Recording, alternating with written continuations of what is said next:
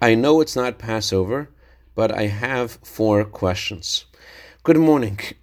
After the holiday of Shavuot is over, the Torah gives us another six days to complement and fill anything that was lacking in the holiday of Shavuot.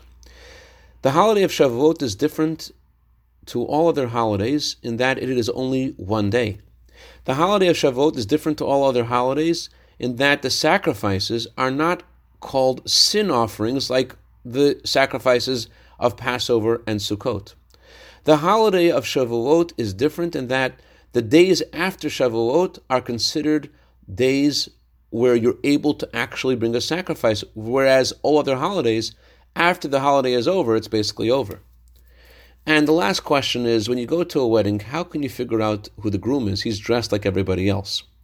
So the answer to all this and more is like this The holiday of Shavuot is the day that God gave us Himself by giving us the Torah.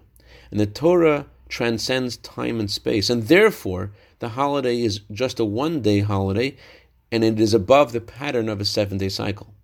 The holiday of Shavuot impacts the mundane of the world, and therefore the sacrifices could be brought after the holiday is over.